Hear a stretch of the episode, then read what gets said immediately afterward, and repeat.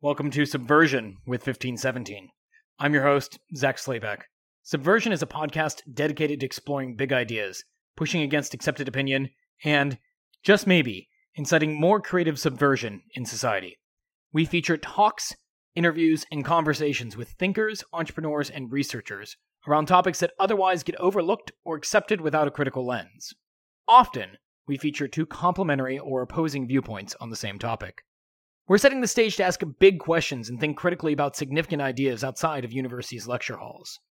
This episode specifically features ways of looking at and understanding the past, and our places in relationship to the past. It's easy to think that the odd, the unusual, or the seemingly crazy practices of our ancestors are forms of barbarism or savagery. We live in an age of science and rationality, and this age is still a relatively young one.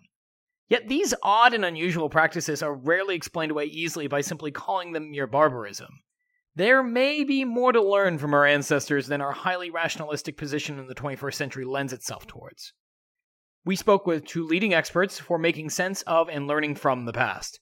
One, Peter Leeson, is an economist who has explained everything from piracy on the high seas to human sacrifice to sideshow freaks through the economic lens and the economic way of thinking. The other one, Joseph Henrich, uses a lens of cultural and biological evolution to make sense of not just the past, but also existing cultural differences across the world. Before we get into that, I want to make a quick note and just say some quick thanks. Subversion is a production of 1517 Fund. 1517 Fund supports teams led by young founders with grant, pre seed, and seed funding.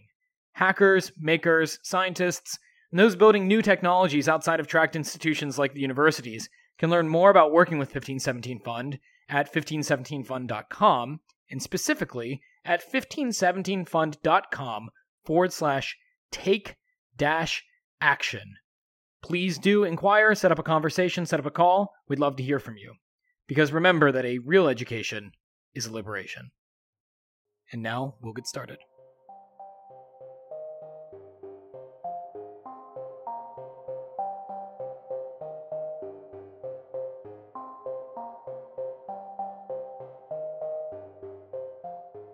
Our first guest today, the first person we spoke with, is Peter Leeson. He's the Duncan Black Professor of Economics and Law at George Mason University. Leeson is specifically well known for extending rational choice theory, or what we'll refer to in the conversation as the economic way of thinking, to the bizarre, the weird, the unusual, and uh, rituals and superstitions. He's published on a number of topics. Uh, specifically, he's well known for a book known as The Invisible Hook, and then also more recently for a book known as WTF an Economic Tour of the Weird. If you look that book up on Amazon, there are two WTFs. Specifically, his is the one that looks like a carnival advertisement. I came across Leeson's work. Specifically, he has a paper titled Human Sacrifice, where he uses a rational choice model to explain human sacrifice into a pre-colonial uh, in a pre-colonial society. So fascinating, fascinating, fascinating conversation with Professor Leeson today. We go over a number of things like human sacrifice, like some piracies, uh, like trial by ordeal in uh, Dark Ages and Middle uh, Middle Ages societies, and then we also look at some of the weird things that we experience today. So. Enjoy the conversation with Professor Leeson. Look up his book, WTF An Economic Tour of the Weird, and stay tuned afterwards for a conversation with Joe Henrich. Pete, thank you for joining me this morning. My pleasure to be here, Zach. So, you recently released WTF, an economic tour of the weird from Stanford University Press. Uh, can you tell our listeners a little bit about that and the intellectual path you've been on? You know, you've got an interesting CV when it comes to articles and books. yeah, so I uh, I have an interest in in strange things. I guess you might say that, and um, you know one of the one of the things about strange things and what we can kind of get into in a bit i guess what, what i mean by that but unusual social practices the, the batshit crazy stuff at least seemingly batshit crazy stuff that people seem to do. And as an economist when i come across this stuff i wonder you know well, what could possibly sort of explain this? And that's ends up you know resulting in the, the kind of very eclectic research that i've done. Uh, and at one point i decided you know how cool would it be to basically put this stuff together in the form of a book that's set up as a museum of social oddities, where I'm the tour guide and I'm sort of taking the reader through this literal museum of sort of Ripley's believe it or not type stuff, uh, explaining and or helping the reader to see what might be the, the hidden sense behind otherwise seemingly senseless human behaviors. And so that was sort of the genesis of the book. Yeah, I recall in some of the uh, promotion I saw for the book, it, it's it's kind of you even look at the cover of the book. Not that you should judge a book by its cover, but it's kind of got this almost carnival like look to it, right? And people yeah. go to carnivals because carnivals are full of freaks and weird things, right? Yep. Uh, so, so what's your favorite, you know, oddity that you explain using economic modeling in the book? Oh my gosh, I don't even I don't know that I have a favorite. Um, some of them were they were all challenging. I should say that each one of the so each chapter of the book is a different stop on the tour, and um, each of them reflects academic research that I'd done on a particular peculiar social practice. But that the research that went into each one of those things was several years. So, um, and some of them were were more than several years. They were they were lots of years, and those ones were the, were the most challenging. So in a way, I'm kind of partial to the hardest ones, I guess, um, if that makes sense. And and then there's some that are just like they're all crazy, but some of them are, are crazier than others. But I think you know, all in, all things considered, my favorite is probably um, one of the first ones that I began with, which was on medieval trial by uh, fire and water. Okay. Um, so this is is this like someone is thrown into a pond and they have rocks attached to them, and whether or not they float or sink is determines their guilt. Kind of. So the the the throwing people into water with the rocks thing is is not real. That's sort of okay. movie, movie, magic, or it may. I'm look. Who the hell knows? Somebody may have done it, but it wasn't the practice. It wasn't typical or certainly characteristic of the practice. The practice being called ordeals, trial by ordeal um, the the there were a bunch of varieties of them, and one of them involved cold water, and one of them involved hot stuff. So the, in the cold water one, what they did was they took the a defendant, you know, you've been accused of committing some crime, and they only used these things, I should say, when ordinary evidence of your guilt or innocence wasn't available. But you need to remember that you know this these ordeals were used. The sort of heyday of them was between the 9th and the 13th centuries. Um, so it was a you know a really long time, hundreds of years. But during this period, it's it's the Middle Ages, so there aren't even like you know street lamps that would illuminate areas where you might be able to have observed if you know Joe had stabbed Jane or whatever it was. So a lot is, of times, is is this primarily in what would become Great Britain, or is this in continental Europe? This is all of Western Europe. Okay. So it's actually crazy. So, and, and this is one of the this is sort of a sidebar here for a second, but this is one of the important things to recognize about the peculiar bizarre social practices that WTF uh, examines is that although they are bizarre, at least on the surface, they were central to organizing humanity's most important social affairs uh, in the times in which they existed. So these aren't oddities in the sense that they're trivial. They're oddities in the sense that they're they're literally odd. They seem weird, but they were really important. And you get a sense from that when something lasts for the better part of a millennium, uh, and it's used throughout all of the Western world and parts of the non-Western world, there's probably something to it, right? There's more than just mm-hmm. stupidity. Um, I think I think this is something that um, the derivatives trader Nassim Taleb calls the Lindy effect, right? If you're mm-hmm. he, and he's taking it off of the name of a deli in New York that's just been there for a very long time. If it, if the deli's been there for a very long time, it's probably a decent deli, right? Exactly. Institutions exactly. existed for hundreds or thousands of years. There's probably something to it that we can't necessarily just dismiss because it looks funky, right? Yeah, exactly.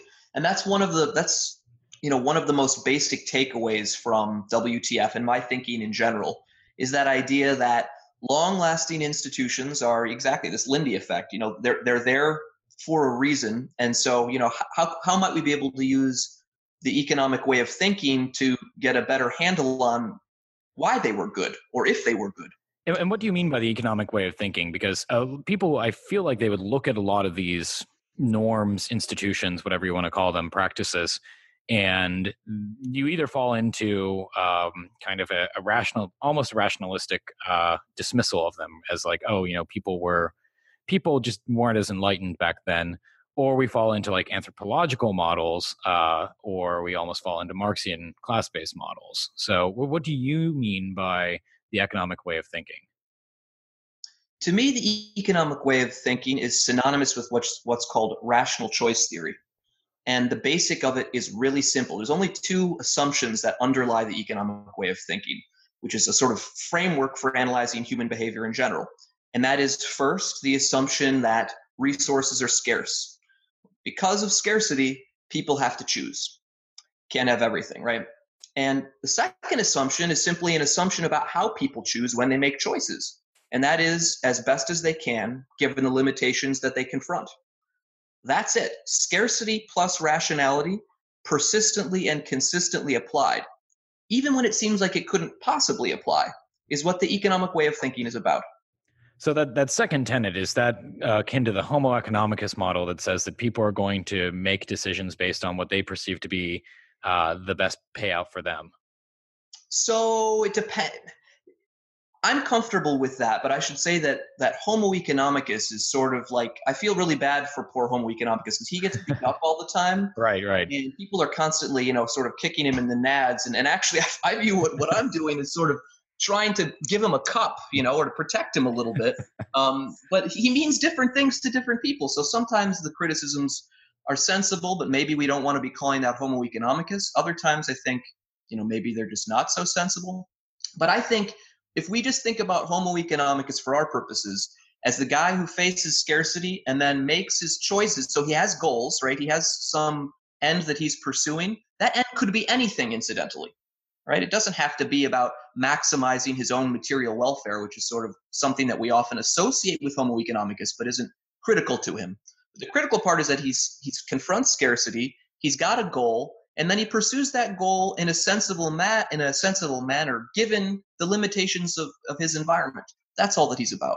No, I, I enjoy the uh, the straw man of Homo economicus, where he's just a, a util maximizing, you know, uh, actor somewhere, and it's like that. There's all these utils that he has to go pick up on the ground, right? Mm-hmm, mm-hmm. And as if he's like somehow able to perceive exactly what the utility uh, payoff of any specific thing is going to be to him at any given time. Um, so, uh, with that all in mind, let's go back to your example of medieval trial by water and fire uh, let's say we're in a situation where the, the we we don't know if um, Joe uh, stabbed uh, Jan, right? Mm-hmm. And we don't really have evidence to tell us whether that's the case or not. How would uh, trial by water or fire be some kind of way of resolving this conflict?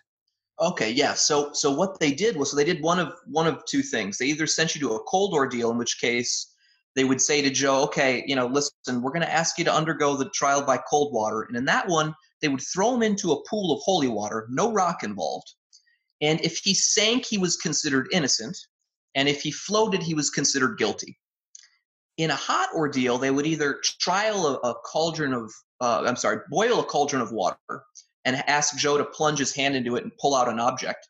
And if the uh, if his arm got burned by the boiling water, he was convicted of the crime. And if his arm was unscathed, then he was exonerated. Or they asked him to carry a, a, a red hot burning uh, iron a certain number of paces, and the same sort of logic applied. See, in our conversation here, it sounds reasonable enough to me to say, like, oh, yeah, you know, if something's been around for a long time, there's some kind of reason to it, and we shouldn't be, you know, haughty modernists and just throw it out the window. But that stuff sounds pretty appalling. what's, what's the explanation for it? Well, to, to, and the key to understanding a lot of a lot of these seemingly senseless behaviors is to sort of you got to put yourself in the shoes, be Homo economicus, but be Homo economicus in those particular shoes of the time and place, right? And to do that, you you know you have to spend a lot of time learning about what the time and place that that person confronted looked like. So, in the case of medieval Europe, uh, there was a popular superstition, a popular belief that people had called Judicium Dei, which is simply Latin for the judgment of God. And according to this belief, if priests, who are the ones who are conducting these uh, trials, these ordeals, if priests performed the appropriate rituals, they could call on God. Let's use the hot water example uh, for a moment to perform a miracle that would prevent the water from boiling you if you were innocent. And God would let the water boil you if you were guilty. And that was their their way of thinking about or the way that they presented why it is that trial by boiling water would actually be able to effectively find fact, for instance, with regard to Joe's guilt or innocence. So imagine that you know you as joe believe that superstition right? Like other medieval europeans of the time. There's two possibilities here. Either you you know obviously joe know you know if you committed the crime or not right? But the court doesn't know. So if you suppose first that uh, you you committed the crime you're guilty and you know that it's true.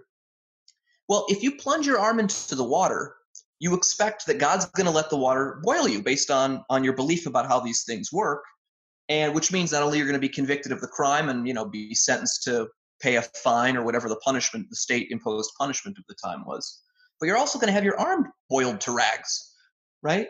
So it'd be better if you just confessed you know you might have to, to you still, you're still going to have to mm. face the state imposed punishment but at least you won't have your arm boiled to rags so if you're if you committed the crime and you know that, you have a, a strong incentive in the face of having to undergo this trial by boiling water to confess. Mm. Now suppose instead that you're innocent. You didn't commit the crime, you know that, right? But the court doesn't know. Will you expect that if you plunge your arm into the water that God will perform the miracle that exonerates you, which means not only that you won't since you're exonerated, you, you don't face this the the punishment for having committed the crime, but also your arm will be unharmed that means that you're better off plunging your arm into the boiling water, at least according to your thinking, right. than confessing to the crime.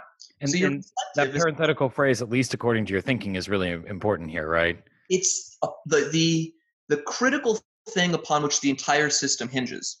Obviously, if you don't believe in this superstition, then the incentives that you face, the relative costs and benefits of undergoing the ordeal, aren't going to be what's appropriate in order to make the system function.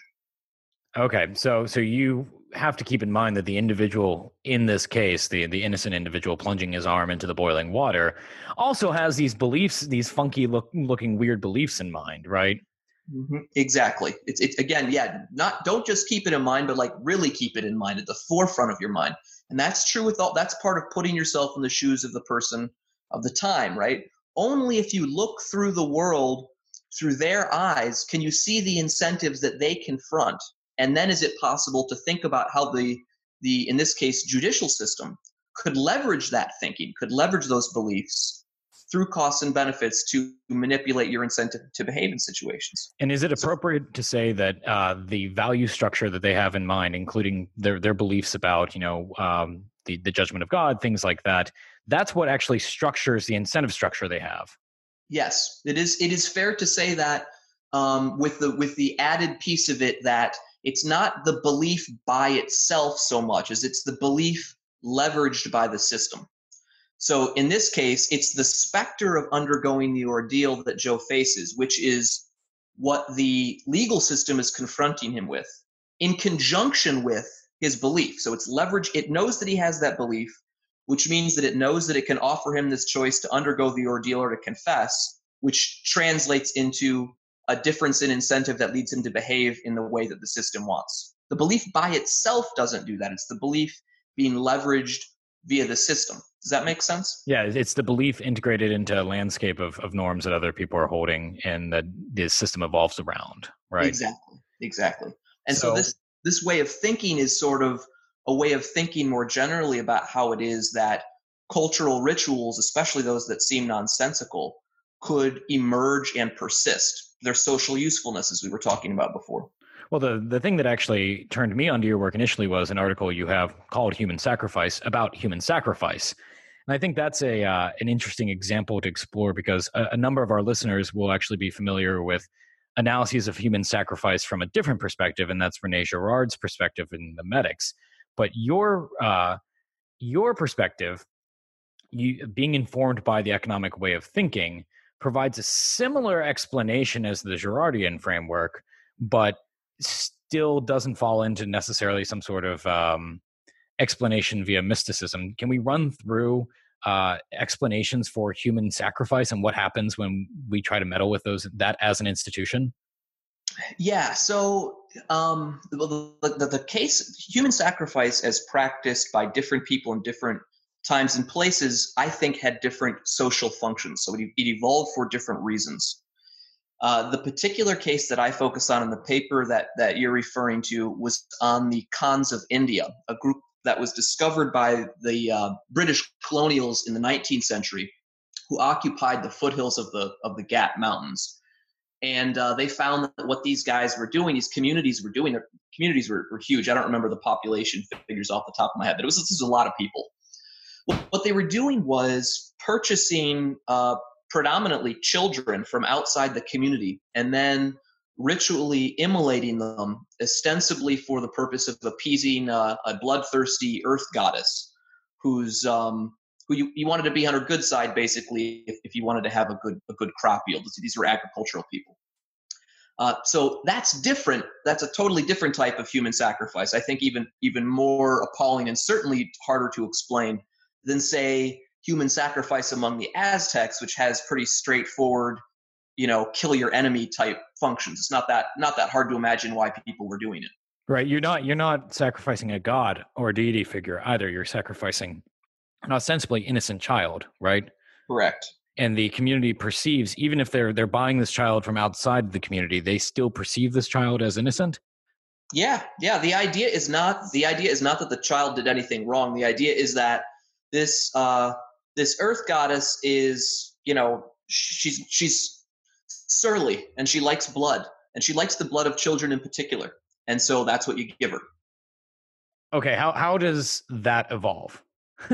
Well, it's a it's a kind of involved involved answer, but the, the basic idea that I go back to, to to try and think about this practice is the reasoning behind which itself is perhaps counterintuitive that sometimes the best way to protect your valuable property is to actually destroy part of your valuable property right so if you think about you know um, a, uh, a thief who wants to steal something valuable that you have. You know, the ordinary way that we think about trying to, if we think about it economically intuitively, intuitively, right? There's there's two sorts of ways that we can make him try and make him less likely to do that. And the ordinary way is that we think about somehow raising his cost of stealing from us. So maybe we put a lock on our door, which makes it harder for him to get into our house to steal it. That raises his cost, which deters him uh, makes him less likely to, to break into our house. Or maybe we carry a, a gun in our purse mm-hmm. so that we could, you know, defend ourselves if he attacks us. And that raises the cost of him attacking us and trying to take our stuff. So raising the cost on the one hand. But there's this other thing that we do that doesn't get as much attention.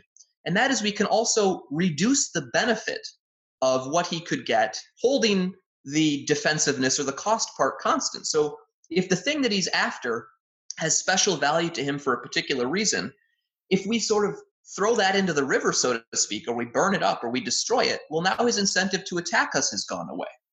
So we can also reduce the benefit of him trying to steal from us. I think about human sacrifice among the Khonds uh, in Orissa, India, as basically a, a spectacular way to publicly communicate that if you're a community who's immolating one of these children, I had some wealth, I spent it on one of these kids. And look, I'm literally effectively burning my wealth now in, in incarnate form, but I, you know, the money that I spent on the kid after I destroy the kid means that, that wealth is destroyed. And that makes me a less valuable and likely target of another community's plunder. Hmm. And the reason that was really important here was going back to the fact that these are agricultural communities, is that they're ultimately a community's wealth depended upon how well not the earth goddess but how well you know mother nature if you want to think about it that way treated them. And so you know in the same periods of time one community might get favorable weather or favorable rain another might not. And so there would be these wealth disparities. And this was a state these were stateless people. So what would happen if one community got you know a good weather shock and one got a bad weather shock is that the group that got the bad weather shock would want to attack the group that got the good weather shock to take their stuff.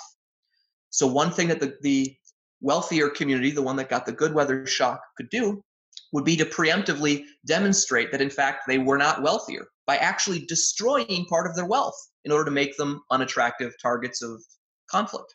So they were they were deterred. So it, it's important here, and I think this is one of the important insights from the economic way of thinking. But is that the realistic alternatives on the table for these people were either keep their children and be attacked or burn a child and be less likely to be attacked.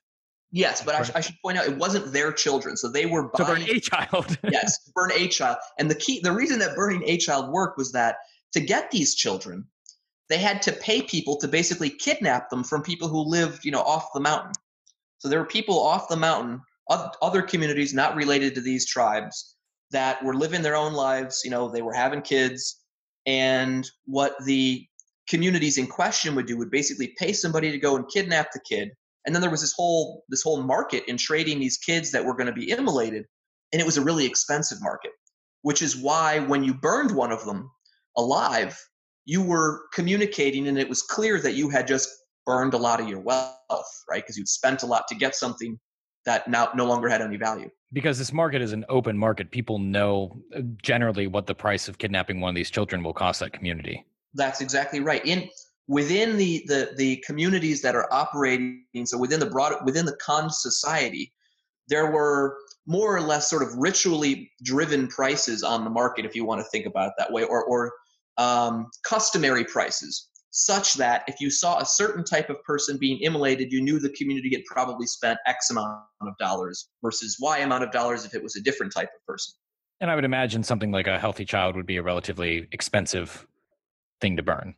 Yeah, a lot of times very expensive. I mean, imagine if you you don't probably don't want to imagine this, but suppose, think about what would be involved. The type of you know you got to you have to find somebody who's going to be willing to go and take one of these kids. You got to then go and take the kid sometimes they would actually be able to bribe the the, the kid's uh, extended family members maybe to put the kid in a position where they could essentially be kidnapped and taken up to the community I mean, it was a very expensive operation so there's an open market. People generally know that this is very expensive, and there's uh, a general idea in place for why people are doing this within these communities, right? And then another community comes from the outside world uh, that has no bearing on this practice and tries to impose a different set of rules or institutions on a community like this. They they see it and they say, "Man, this is barbaric. This is terrible. We have to get rid of this." What would it? What would happen? Well, that's, so that's exactly what did happen. It's a great question. It's exactly what did happen. So the, the British stumbled upon these guys um, by accident, basically. And they were, you know, as you would imagine, utterly shocked. It's a quite foreign practice to to British society in the 19th century or today, for, today for that matter. Uh, and so, you know, naturally, that there was the the sort of kind of reaction that you get actually today with respect to the international community and Liberia. This is shifting for a second, but it's, it's mm. closely connected. So remember how we were talking about those medieval trials by fire and water? Well, in contemporary Liberia, they actually, most judicial procedure pr- procedures uh, in the rural part of that country, which is the majority of it, continue to operate on the basis of those ordeals that I was telling you about. They're still this, using- this is a country that was a U.S. colony. We're talking about Liberia in Africa, right? That's correct. That's correct. So they're still using it today. Uh, and the reaction is, oh my, you know, this is horrendous. And look, look at these people following this barbaric, idiotic practice. We need to stamp it out. And this, that's the same reaction that the British had in the 19th century uh, it, with the Khonds of Orissa with respect to the practice of, of uh, human sacrifice.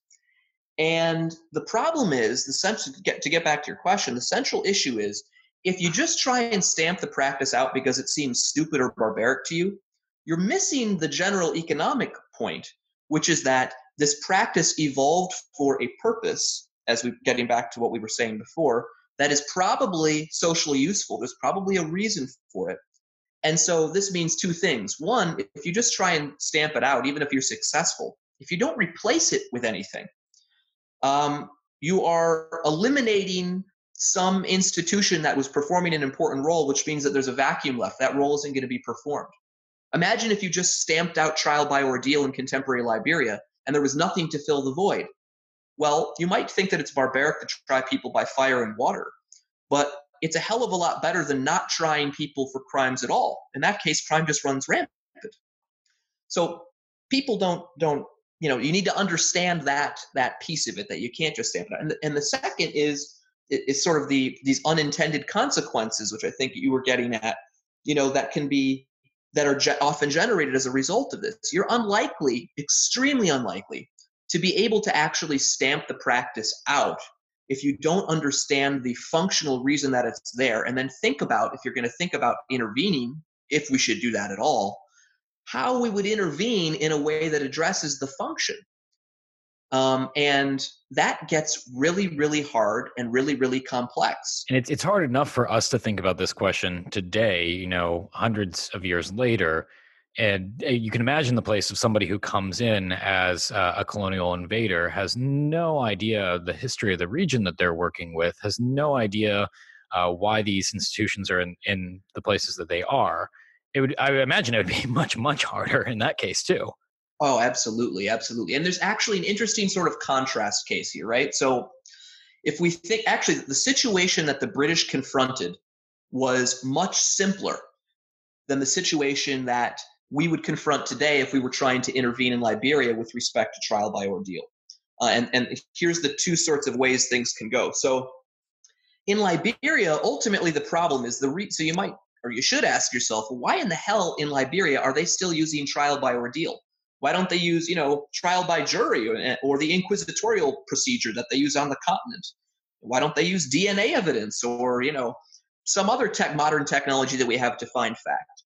And the answer comes back to remember what I said about economics being about resource uh, resource scarcity and rationality. A different way of, of calling res- of scarcity is to say constraints that people don't have unlimited options; they only have limited options, right?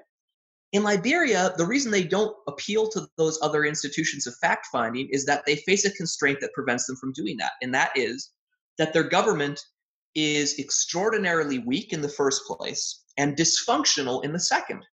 So there are actually no public courts in many parts of rural Liberia in the first place. And those that are accessible, which are not very accessible, uh, are staffed by corrupt judicial officers who nobody wants to have their case heard by. So in that world, and this is a very simple taking it in a very simple way, ultimately to solve the problem of, of criminal justice, to get rid of trial by ordeal, you would need to somehow solve the problem of the weak and failed state of Liberia and ask around. We don't have a solution to that. Yeah, that, that sounds like a really complex problem to solve. extraordinarily, right? Extraordinarily so. Now shift back for a second to uh, the British in in India with respect to human sacrifice. So they kind of, you know, it was still a, still a difficult problem. They tried to stamp it out in a bunch of different ways. They went and pleaded with the Khonds, these communities, these these people who were practicing, and you know, tried to show them the way, and and they they tried to incentivize them. They tried the carrot and the stick, uh, but none of this stuff worked, which makes sense because if human sacrifice was performing the social function that I suggest it was, which was ultimately protecting private property rights and preventing conflict. Well, that's a pretty damn important thing to be giving up just because the British come and ask you to, right? It's society will literally fall apart if you don't have that function performed. Finally, though, and this is why it's a bit of a contrast to the Liberian case, the British kind of by happenstance, by luck, figured it out they they realized that and they went to the Khonds and they said well you know what if we we see that you guys are stateless over here and you've got, you're using you're using this system. They didn't understand that the system was connected to protecting private property rights but they knew that the Khonds felt that their property was insecure. And so they said to them what if we agreed to basically protect your private property rights and to make sure that conflict is not um, you know rippling through your society constantly would you be mm-hmm. willing to give up human sacrifice in return for that? And the Khonds said yes. And that's in fact what happened. And when they did, when private property rights were well protected, in this case externally and sort of by luck of, of the British, um, human sacrifice went away and ritual immolation of children among the Khonds disappeared. So the lesson from that is not that I think we can successfully intervene. That that's not the you know as I say it was basically chance. It was you're going to get lucky every now and again. But the lesson is first of all it should tell us something important about the theory I think that I'm suggesting for the practice being true because that theory predicts that the practice would go away if an external form of private property protection that was superior appeared, which is exactly what happened. Um, but it also shows us again that we need to think about this, whether we want to meddle or not meddle. Either way, the first step is to understand and appreciate that something that on the surface seems totally horrible and crazy exists for a good reason. And that's what economics, I think, furnishes for us here. In the specific case of the ritual child sacrifice, uh, do we know what the levels of uh, intercommunity violence were before and after getting rid of it? You know, we don't, or I don't, I should say. Okay. I studied this thing uh, for probably two or three years, and there's nothing like, or at least that I came across, there was nothing like hard data that would give us that information. And part of the reason for that is that the records that exist um, by necessity are records that came to light only after the British discovered these people. Right, right. Which is at the very tail end of the practice because the British then end up providing property rights. So what we want to know would be what was conflict like before, as you say, and what was it like after. But that data essentially. Yeah, that'd be very difficult to figure out. Yeah. Yeah. So it, it's really easy for us here, you know, you and I talking over the internet, you, an economist, people listening to this, uh, to think like, wow, okay, this is an interesting way to stop and think about the way that there are weird things that evolved in the past that actually played pretty important roles. But I, what what could we have today that would fall into that category? Have you looked at some of the odd cultural practices that we might have, say, in the United States or in the Western world today, that most people look at and like they shake their head or they dismiss it as something like uh, petty tribalism that actually plays a role like this? Oh yeah, there are tons of them. There are tons of them. Let's and, dig at them. Well, I want to use one. I want to use one that might not seem that that crazy at first, but I want to use it because it connects back to ordeals. And it again, it, it sort of underscores this point about things that seem stupid. If you look, think about it through the logic of economics, you can actually begin to see that logic in things that we sort of take for granted as not, stupid. And this one occupies a sort of middle place. And that is in the United States, polygraph tests, so called lie detectors, right? Now, I, maybe many of your listeners know, although maybe maybe they don't. A ton of people don't, which is actually key to this polygraph tests are horseshit. So there's no more scientific evidence supporting the idea that you could physiologically measure whether someone is lying or telling the truth than there is behind the idea that God intervened in trials of fire of wa- and water. Yeah, it's essentially a giant bo- uh, boiling cauldron, isn't it? Precisely. And I won't walk through the whole thing, but exa- you can see the logic of it works exactly like the logic of ordeals. Conditional on modern Americans, for example, or in, they're used even more widely uh, in continental Europe, uh, lie detector tests. Conditional on people believing that lie detector tests can actually detect lies. They can perform a socially useful fact finding function in exactly the same way, in terms of logic, that trial by fire and water did. So, you know, that's one piece of it. Another another piece, moving up a level, a level, I think, in weirdness, but it's still something that we take for granted, Many of your listeners are probably familiar with the practice of Bible swearing, which for a long time was customary in U.S. courtrooms, still is customary in some courtrooms today. When you, you know, we take it for granted again. When you think about it, think about what we're doing. We are at least pretending that there's something, we're pretending that God exists, and furthermore, that conditional on Him existing, that He gives a shit whether or not we lie or tell the truth right? That's ultimately what that practice is about. And then we're right. using that in our most important um, institutions, in our judicial institutions, uh, ostensibly to improve the outcome, which should strike people as stupid. But in fact, doesn't isn't stupid using similar logic to the logic of ordeals or polygraph tests again. So that's a sort of simple, simple examples, I think. But you can begin to see and think about. I mean, hell, here's another example to be honest, trial by jury. Why is it that what, what reason is there for thinking that 12, you know, ostensibly randomly selected peers, as you know, as we're supposed to refer to them, are going to be good at figuring out whether or not figuring out the facts of the case uh, before them. They're really, you know, lots of people have criticized trial by jury for this reason, and I think rightfully so. But it's missing the broader point, which is that if criminal defendants think that 12 randomly selected peers are able to get to the bottom of things, then they're going to behave in a way. They're going to enter right. plea bargains, for example, that are different than if they uh, if they didn't have that belief. So superstition in different forms is all around us. Doesn't matter if you're in a scientifically so-called scientifically oriented society or not. It's there, and it's there for a reason. So, one of the things you and I were discussing about before we actually started recording the podcast, and that I'd actually discussed with uh, some of the some of my team members while we were putting together a list of people we wanted to speak with, uh, is what there, there's not just in say civic life, right, like swearing on the Bible or trial by jury, but there's also like weird cultural practices, especially for our audience around, especially higher education, right?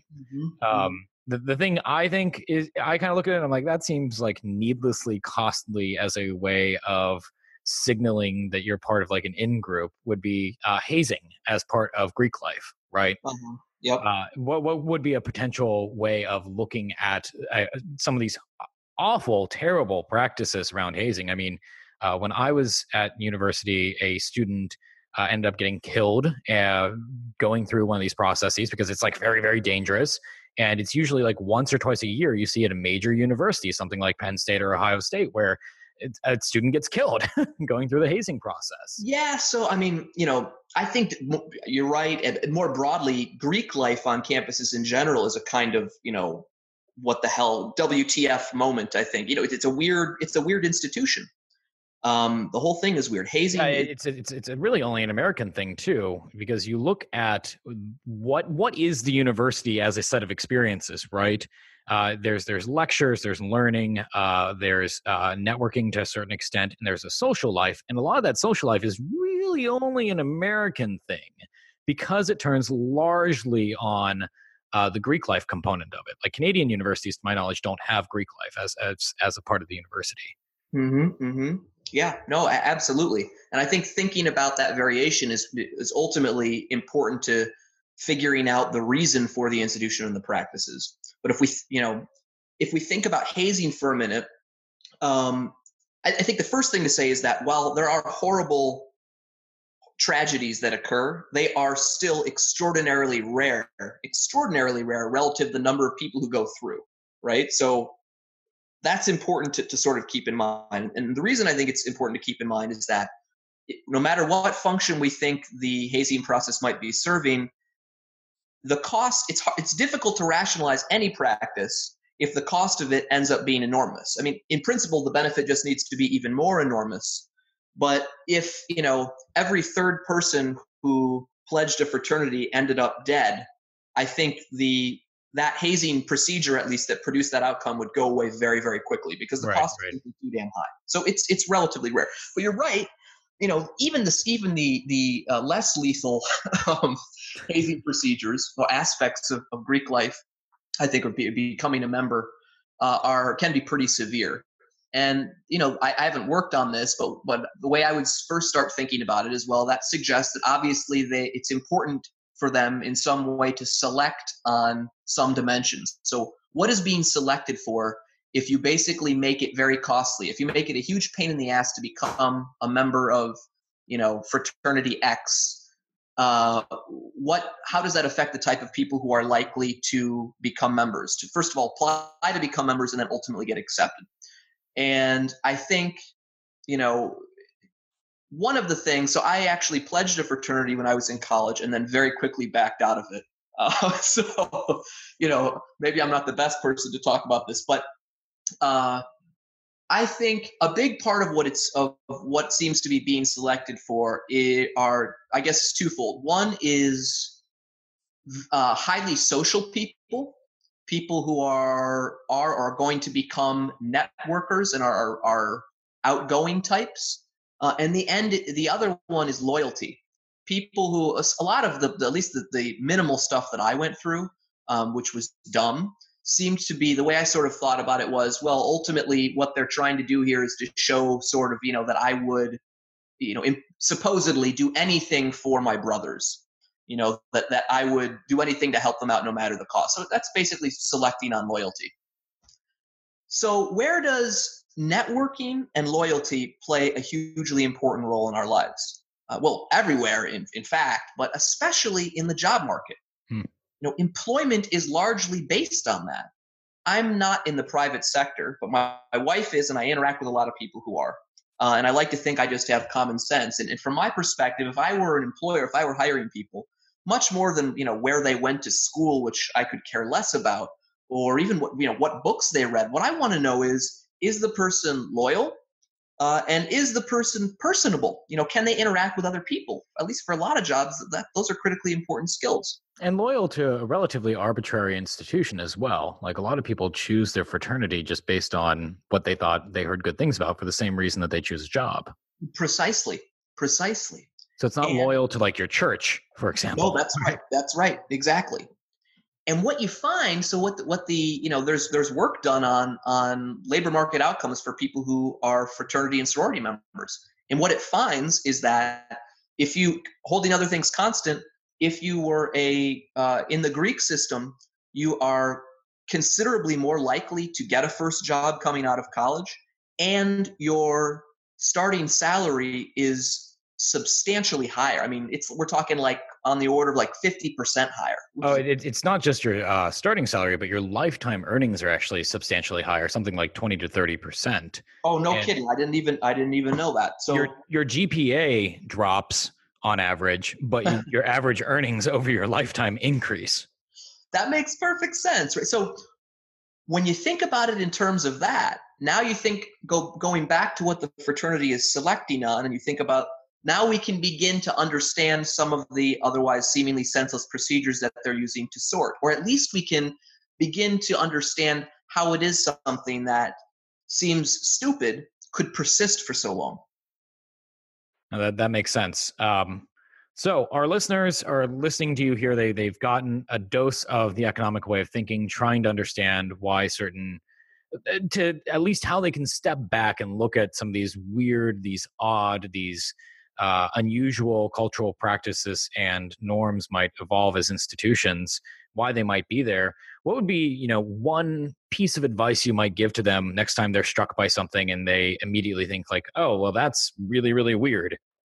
Think in terms of incentives.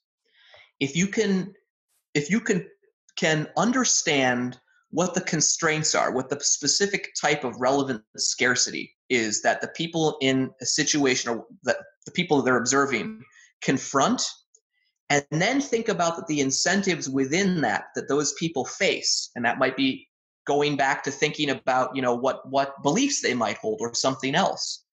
That's the foundation for beginning to understand the rationality behind what seems like it couldn't possibly be uh, rational and you know, I want to just very quickly say that there's an important and this is I think the, the, the comparative advantage of the economic way of thinking about this these things. There are other disciplines that want that talk about the same sometimes talk about the same sorts of practices and institutions or more generally human institutions and practices and offer alternative ways of thinking about them. Um, but I think that the economic way of thinking alone is able to not only explain the particular practice in question, but provide this general framework for explaining others, avoiding sort of ad hocery. You know, the, the way that I like to, to put it to people sometimes is that for for economists, uh, you know, the analysis might begin with culture, but it doesn't end with culture. Culture provides us uh, the question. It poses the why the hell are people doing this question but it doesn't provide the answer. Culture is not an answer to that question. And I feel non economic treatments of social practices often basically are, are doing a little sleight of hand where they're, they're using the word culture, which is precisely what we need to explain, to actually act as the explanation itself. Hmm. And this, this, this economic logic that I've tried to offer, this idea of scarcity and rationality and incentives um, avoids that. And I think that's what makes it such a powerful way for thinking about the world. Pete, thank you for joining me. Thanks so much, Zach.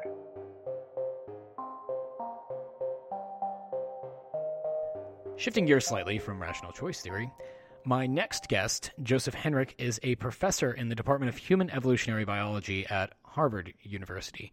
He's written a number of books. Most recently, his book, The Secret of Our Success, looks at a lot of the topics that we talk about in our brief 30 minute conversation today. And rather than looking at things through the lens, a good way of thinking about how this juxtaposes against our conversation with Professor Leeson, Professor Leeson largely is looking at these things through uh, a rational actor model of the individuals in each of these situations, right? And that does lead itself towards larger group decisions, like the decision to sacrifice a relatively expensive individual to signal to other groups that we don't have anything that you should come take, like in the human sacrifice example. Professor Henrich and other cultural and evolutionary biologists more look at this from the level of how are we passing on knowledge, how are societies understanding and interacting with each other, and what is the significance of many of these practices? How do these practices help us pass on our genes and pass on our culture as a society? So, very fun conversation. You'll want to stay tuned after that for a brief wrap up conversation between myself and Michael Gibson that we talk about a lot of the ideas applied here and how those might affect our lives moving forward. So, without further ado, my conversation with Professor Henrich.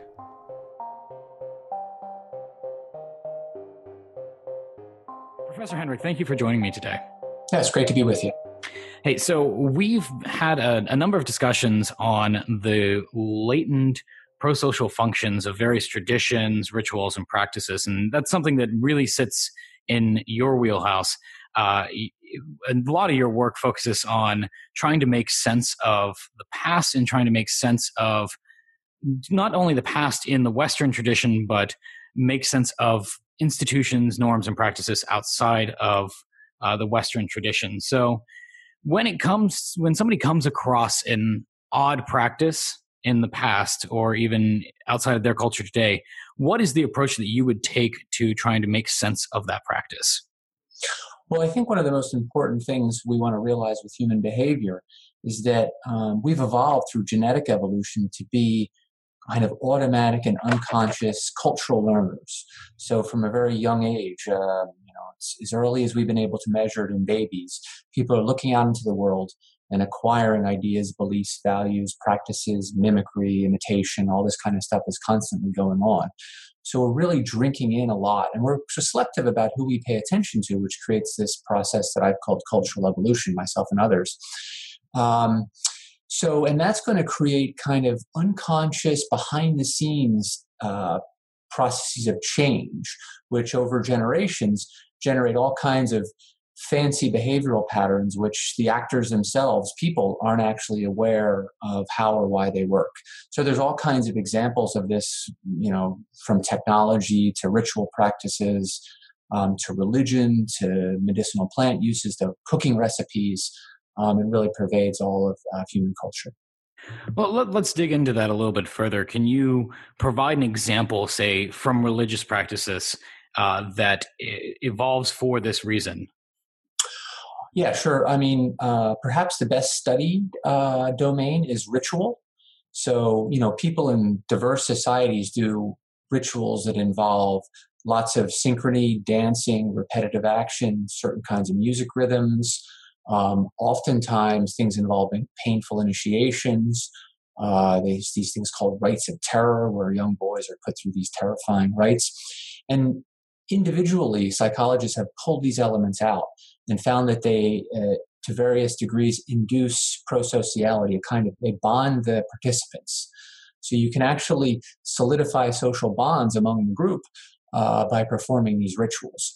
But the people themselves, of course, think they're doing it to make a sacrifice to a god or because you have to do this in order to become a man or all kinds of kind of not very well worked out understandings of causality, which don't actually um, have anything to do why, with why the ritual spread. So the groups that do this tend to become more successful. They're imitated by other groups or they expand at the expense of other groups who are less cooperative. And so you get the diffusion of these kinds of ritual practices across the landscape. And this has been documented in New Guinea and Australia. Uh, so it's kind of a nice mix of psychology and anthropology. So there's intergroup mimicry. So we mimic the groups that we see succeeding. And is this uh, a conscious process, or is this more something that bleeds into uh, across the cultures? Well, it can be conscious. Uh, it can happen unconsciously as people just interact and meet people from different groups.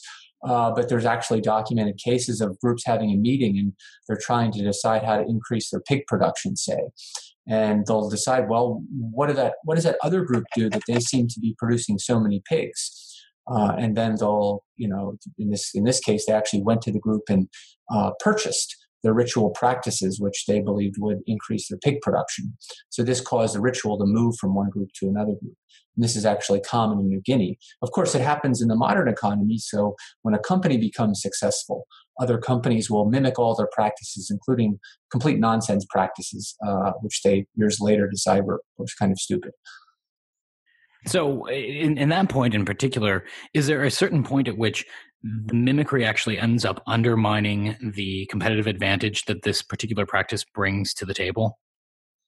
Well, the thing with the mimicry is it, it causes the, the transfer of lots of different practices, only some of which uh, could, might be related to the advantage that the group has. So, in the case of the rituals we were talking about earlier, there's a bunch of elements in those rituals that are helping that group, say, to be more cooperative and more successful. But of course, there's a bunch of other baggage, uh, which may may not be doing anything or may even have some negative effects. And that only gets sorted out over longer stretches of time. So, you know, one group that has a certain set of useful ritual practices might be copied by a number of other groups and some of those groups get some subset, some get a different subset. And so, you know, filtering out that over time, you gradually put together better and better packages. So, one level higher from specific religious rituals, uh, some of your work focuses on the evolution of monotheism as a uh, religious norm. And it, it's actually a relatively odd and new religious norm, if that's correct.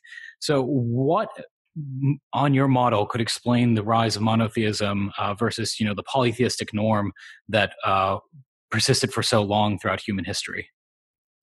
Well uh, it's the the monotheism part the one god part is not the key part. The key part is the emergence of big powerful moralizing gods. So uh, when anthropologists study the small scale hunter gatherer societies they find that the gods are amoral, weak, and whimsical. They can be bought or bribed with different rituals.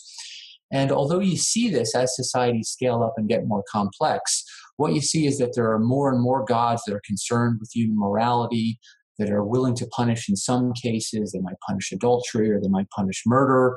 They might be selective about, you know, what counts as a murder, whether you murder a dangerous outgroup or you murder someone from, from your own community.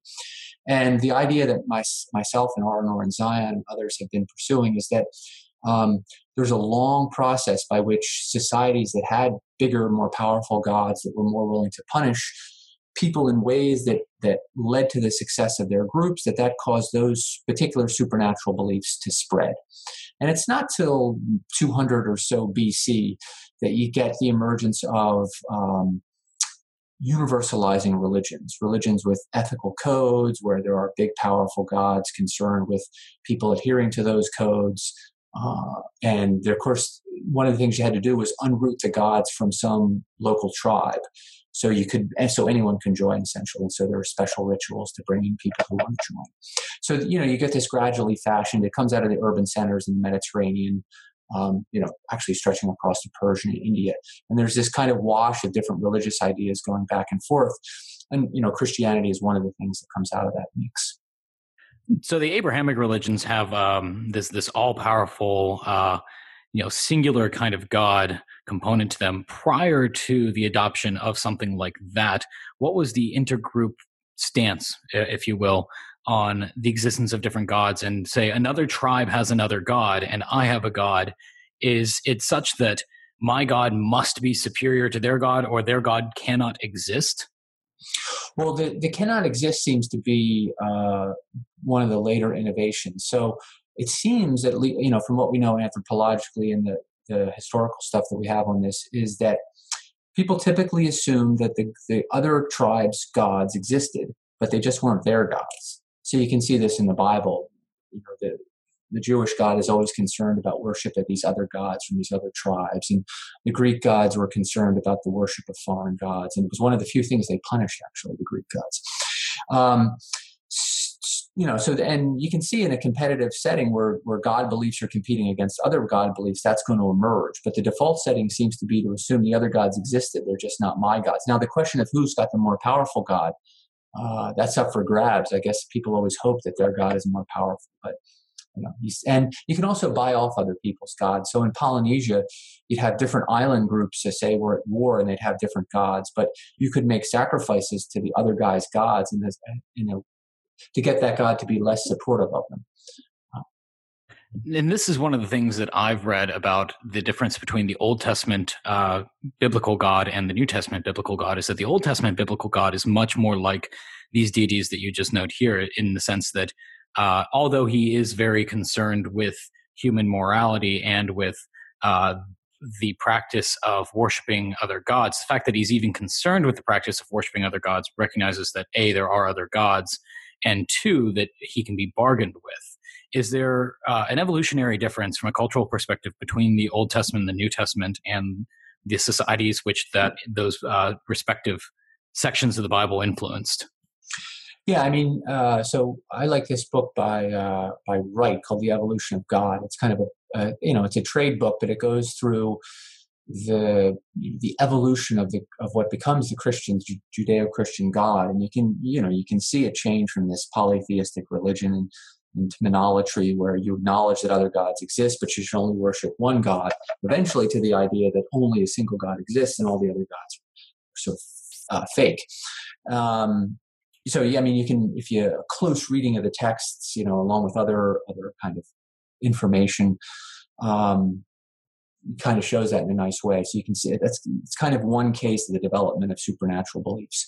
The the interesting thing about the evolution of religion is that there's you know the things being selected for things like a contingent afterlife so there's different ways to do that you could have something like resurrection of the body you could have notions of karma with uh, reincarnation and you know in in Buddhism and Hinduism, who are they're evolving at the same time as Christianity, they're kind of getting the same trick, but but by a different route with you know reincarnation.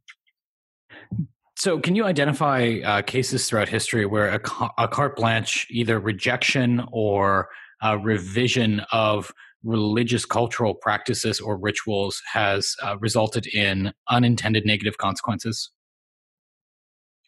Um, well, so we have one uh, kind of interesting set of cases is there's these utopian communities in 19th century America. Uh, this is what Mormonism comes out of, and uh, you know, lots of those. So we have the history of those, and most of them go extinct in a few decades.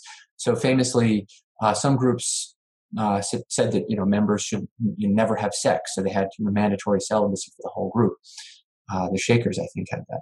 And so those groups, they can only persist by in migration because they don't biologically reproduce themselves. Uh, and, and that turns out to be a bad strategy because one of your main sources of future adherents is children. Uh, so that's a case where group adopted celibacy for everyone, and uh, it's, it's hard to persist if, if you don't if, if you don't have kids. So, what are some of the origins of Western individualism? It's easy for those in the West to assume that everybody else is like us, and I think that this you've identified this, for example, in uh, some of the experimental research we use. Uh, you know, undergraduate students from uh, American universities to try to make insights about uh, human psychology across societies. You've identified an acronym, WEIRD. Just how weird are we as Western individualists? Yeah, so when, when myself and Steve Heine and Ara Norenzayan started putting together all the available data uh, from psychology and behavioral economics and a few other places to try to assess that, um, we found that the Western subjects typically used by psychologists, so, so undergraduate students, were at the far end of the distribution. Not every time, but but pretty often. And so not only are Westerners one slice of a big diversity of uh, psychological differences across the species, but a particularly unusual group. Sometimes at the end of the distribution, sometimes outliers. So, you know, the, the, domains relate to individualism, but they include emotions like guilt. They include styles of thinking like analytic instead of holistic thinking. Uh, they include what economists think of as social preferences like patience or self regulation um, things like trust in strangers. Um, even facts about how we think about plants and animals are different because Westerners often grow up in urban areas and, and, don't have very much knowledge of plants and animals. And that seems to leave our system for thinking about plants and animals uh, as a bit depauperate. Uh, can you give me an example of uh, a study that, when done with a, a different uh, selection of subjects, yielded very different results? Yeah, I mean, uh, the one I'm most familiar with is a as an experiment from behavioral economics called the ultimatum game. So in the ultimatum game, there's two anonymous players, and they're given a sum of real money, say $100. And it's the job of the first player to offer a portion of that sum to the second player, who then has two choices. They can either accept the offer from the first player or reject it. If they accept it, they get the amount of the offer, and the first player gets the remainder. If they reject it, both players get zero. So if the first player was to offer 10 of his $100 to the second player, the second player accepts it, he gets the 10, the first player gets 90. If he rejects it, both players go home with zero. So this is a one-shot anonymous interaction. So the, the simple prediction from game theory is that self-interested actors should make very low offers, say $10 or $1 if you can do it in $1 increments. And then the second player is faced with a choice between some money, say the $1, or no money. And so they always prefer some money to no money. So they would take the $1 and the first player goes home with 99. When this was done with undergraduates and then later with adults, the results are even stronger with adults in the West. Uh, the most common offer is 50 50. The mean offer comes in about 45%. Offers below about 30% are, are frequently rejected. And my team and I have taken that uh, around the world and done it in uh, an immense diversity of societies, including hunter gatherers from Africa and horticulturalists in South America and Africa and the South Pacific and New Guinea. And you get an incredible range that goes from mean offers at about um, 25% all the way up to offers just below 60%. Um, you go from societies where you can't find anyone who will reject a positive offer to societies where the only sensible thing to do is um, give half because otherwise your your payments are affected so that it's, it's not rad, not self-interested to give less than half and that that's actually the us um, so yeah so a lot, a, bit, a lot of variation uh, what's the most market variation that you've seen against the west and what might be a cultural explanation for that well a lot of the pro-social tasks things like measures of people's trust um, things related to corruption uh, people's willingness to kind of uh, break rules in order to benefit themselves or their families or stuff seems to vary immensely across societies. Uh, and the, the, my project these days is um, trying to explain that variation by looking at uh, people's family structures. So it, se- it, seems to me that an implication of your research here would be uh, some even handedness in doing things specifically in the field of international development and international aid. There's a temptation, I think, particularly from uh, Western uh, development experts to go into developing countries and to just simply impose certain institutions that worked really well here uh, or in other Western uh, developed nations onto these developing countries. Often though that we see that that backfires results in higher levels of corruption uh, and does not generate the anticipated result what would be a, a, better approach for trying to build wealth and build the institutions that lend themselves to wealth and innovation in these societies? Yeah, I mean, uh, uh just to rephrase a little bit, the, what you said is that the problem that uh, international development faces is that there's a fit between people's psychology um, how they see the world, how they parse it, what their motivations are, what they see as their responsibilities, um, emotions they feel for different kinds of things, and the functioning of formal and informal institutions. And when you try to take a top down approach and just place a set of institutions, usually formal institutions, built somewhere else, um, it's going to function completely differently. So in the case of Japan, it, it happens that uh, the you know Japan has formal institutions are basically a copy of U.S. institutions, at least some of them, the court system and stuff. Uh, but it functions like if you look at you know uh, lots of measures of how the legal system is used, it's used quite differently. It so happens it ends up working pretty well in Japan, but it just a coincidence. It kind of works very differently from how those same institutions function in the U.S. And in lots of places, when kind of national, federal level institutions are taken or planted in, in places like Africa, they just don't function well at all. Corruption invades because the institutions assume a certain amount, a certain resistance to corruption or nepotism or kinds of other things. They're very sensible, have been very sensible across uh, different human societies and back in history. So you, you need to evolve the institutions within the context of the society, and the institutions and the psychology have to be permitted to co-evolve um, over time. I recall reading a, a, paper by Claudia Williamson, who I believe used to be a colleague of Bill Easterly's, uh, that compared the relative strength of formal and informal institutions in different societies. And it was actually uh, societies with relatively strong informal institutions, like the cultural norms around, say, property rights, mm-hmm. and relatively weak formal institutions uh, that lent themselves to higher uh, GDP growth over time. And her proposal was if you place these very strong formal institutions in place without very strong uh, informal institutions, what you do get is uh, heavy-handed uh, ability for corruption to take hold. So, eminent domain being one example. Yeah, yeah. I mean that that kind of fits with my picture of how these things work. So, economists like to use this uh, notion of informal institutions, but I mean, embedded deeply in there, we know is now stuff that can only sensibly be called psychology, because we can detect that in uh, second generation immigrants from from different places. So one of the things, for example, you can do is you can look at the US or Europe and, and, and look at measures of trust and look at it only in second generation migrants who have um, come and they've say grown up their entire lives in the US or their entire lives in some European country.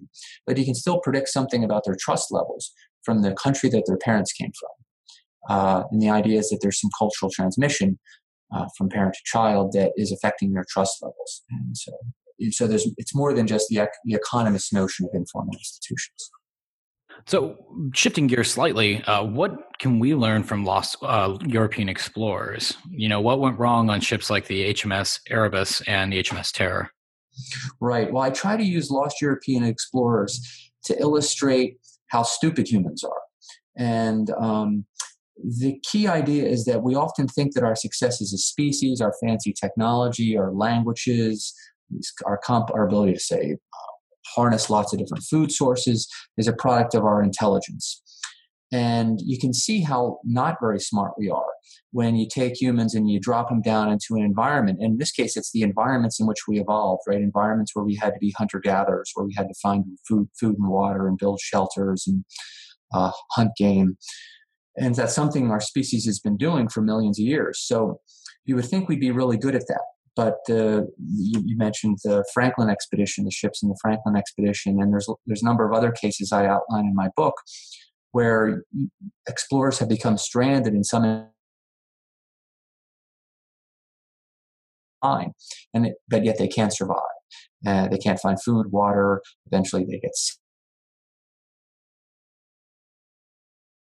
kind of throw in with the local hunter gatherers and get some help from them, and then they're usually able to survive. Then but what that illustrates is that there's it's not our raw intelligence that allows us to figure out how to hunt or how to make shelters or how to find food or how to purify water or how to detoxify plants that these are products of long-term cumulative cultural evolution where no single individual has the knowledge or ability to figure stuff out but only by the inheritance of this large body can we survive and so those cases uh, kind of uh, shine a spotlight on the importance of that for our species. And that's unlike all other species. They also highlight the degree to which our intelligence is cultural in the sense that we acquire all these pre-built solutions. So we have a numbering system, and humans don't innately have a counting system that allows them to count with bounds. Innately, humans have a counting system that's about one, two, three, and then four or more. So, um, and then we have things like we we culturally learn how to use pulleys and levers and uh, these there were whole societies that didn't figure out the wheel. And so we get all these pre-built solutions which make us seem seem much smarter than we are. The same is true of languages. So the average speaker the average undergraduate has a vocabulary of between 40 and 60,000 words. That's you know a full repertoire of, of concepts about computers and colors and metaphors and notions of freedom and um, the, the unbounded counting system I mentioned. Uh, that's compared to the smallest scale human societies, which which have uh, entire vocabularies, entire dictionaries of three to five thousand words. So there's just this accumulation of little tools, techniques, bits of know-how, mental habits, and heuristics, which allow us, to, which give us mental abilities which we otherwise wouldn't have. Well, one of the things that you've noted elsewhere, for example, in your conversation with Tyler Cowen, is that learning multiple languages allows somebody to not only learn different information, i.e., information that might be only recorded in that other language uh, or accessed in that other language, but also allows them to think about things from different perspectives. Could you expound on that concept a little bit? Yeah, so uh, I mean, different languages have different kinds of tools them, and my favorite one is um, spatial reference systems. So uh, in English, we have three different spatial reference systems: north, south, east, and west. That's the absolute one. There's a relative one relative to an object. So you can once you pick an object like a person, uh, there's a front, back, and a left and a right. And then there's a relative one where you can draw a line between, say, the parked car and the telephone pole. And you can say it's to the right or the left of the telephone pole based on the line that you draw from the car to the pole. Otherwise, the pole might not have a right or left. And uh, but not all languages or cultural systems have had those three. Um, so, for example, some groups in Australia just have the absolute coordinate system, which is uh, which means they can't do things like right and left, which can be really useful for setting a table or driving. But they, it also means that they get incredible cognitive abilities for absolute tracking of spatial reference. So you can take them through corridors in a, in a building and ask them to point which way is north after several turns, and they can just casually point to north. Or drive them through a forest or walk down trails in a forest, and they're tracking, you know, which way is north, south, east, and west all the time. So on the one hand, they end up with some deficits because they don't have all three reference systems, but they end up with some extra cognitive abilities that most of us don't have because they're really specializing on one of those systems. So, based on your research and this understanding of the way that we transmit knowledge culturally and across generations, uh, do you have any suggested changes to the existing education system, particularly in the United States, the factory model that we have uh, t- that we've adopted today over the last two centuries or so? Well, I mean, some of the main the main lessons would be uh, with students. We tend to divide them up by into these age groups, but the way humans seem to evolve to learn is in mixed age groups. So it might be smarter to have students of more different ages together going through learning together and have more collaborative learning where the older children are teaching the younger children. There's real value to taking the role of the teacher sometimes, as well as taking the role of the student. So mixed age groups um, the other thing is that uh, for lots of things, children are more likely to learn from older or same sex children. So when we do experiments on social learning, kids are really interested in what kids a few years older than them are doing, and um, they're better able to learn from them. They better remember what they say. So this, you know, that same idea could could harness these mixed could be harnessed in these mixed age groups. Um, I mean, those are the main things. Uh, one of the things I, some of the data I review in my book shows that things like sex and gender affect the effectiveness of adult teachers. So um, students just learn better when they're learning from someone who matches them on, say, in the US, say on sex and race.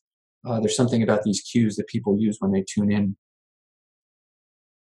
I, I, recall some research done by uh, Peter Gray uh, in Boston on Sudbury Valley schools, in particular, which uh, kind of take this this uh, existing almost tribal model of education and make it real on a campus.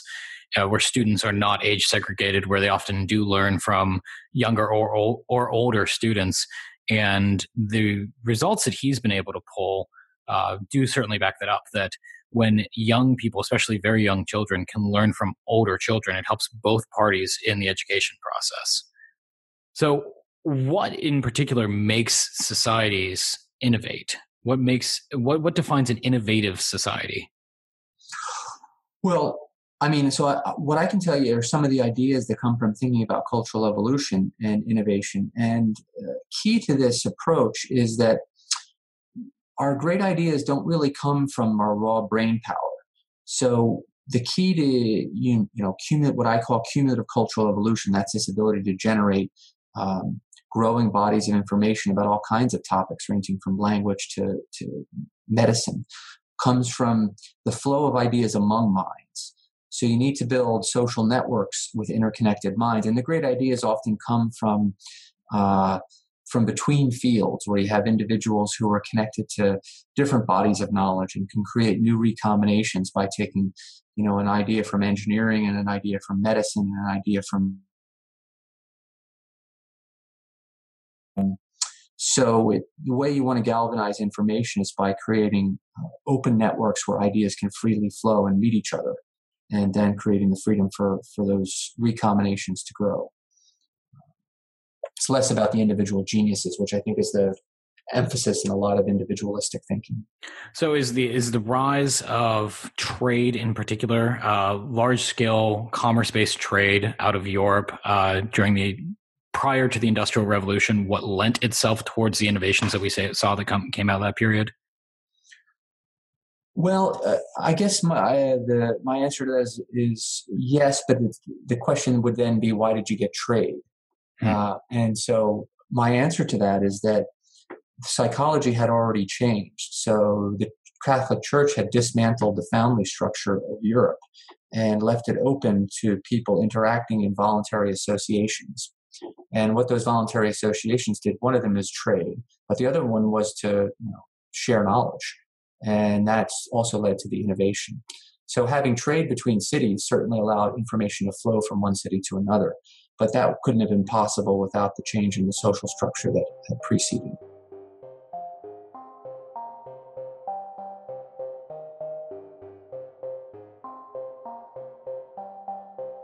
Michael Gibson and I sat down after these conversations to discuss some of the applicable ideas that we can take from it.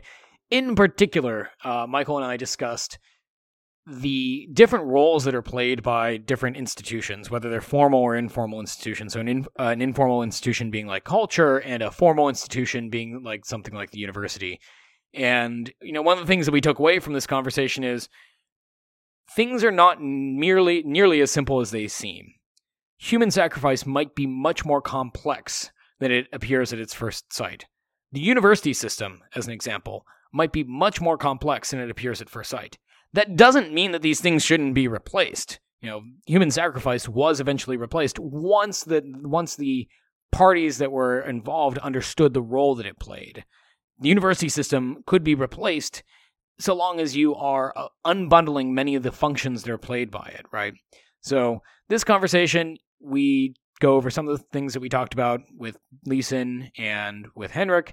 And our goal here is to kind of seed some ideas for your own conversations that you may have around these topics. So please enjoy. Feel free to write us. Feel free to get in touch. Like I said at the beginning of this conversation, 1517fund.com forward slash take dash action.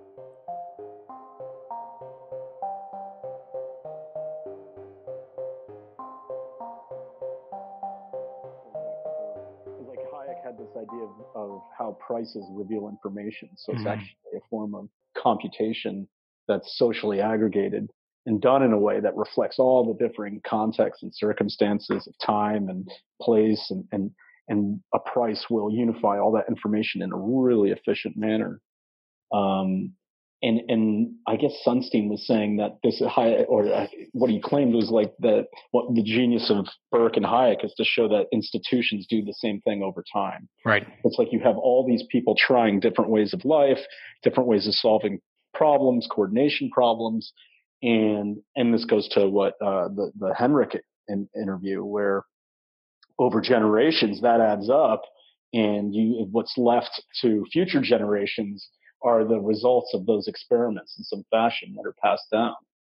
And, and, and you find, uh, you know, it is interesting to compare Leeson and Henrich and that Leeson is like, okay, this is how they solve social problems, uh, or disputes and, and coordination problems.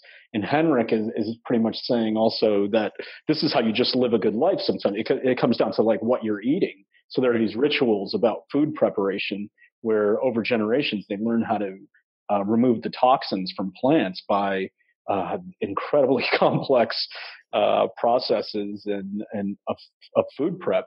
But no one in the community like knows why they do that. It's like right. Oh, this is even a, a point that in uh, one of his Bible lectures, I think Jordan Peterson makes about I, ayahuasca. I, I can, ayahuasca. Oh, okay, yeah, ayahuasca. ayahuasca. Um, I always see the word, I can't pronounce it. Uh, yeah.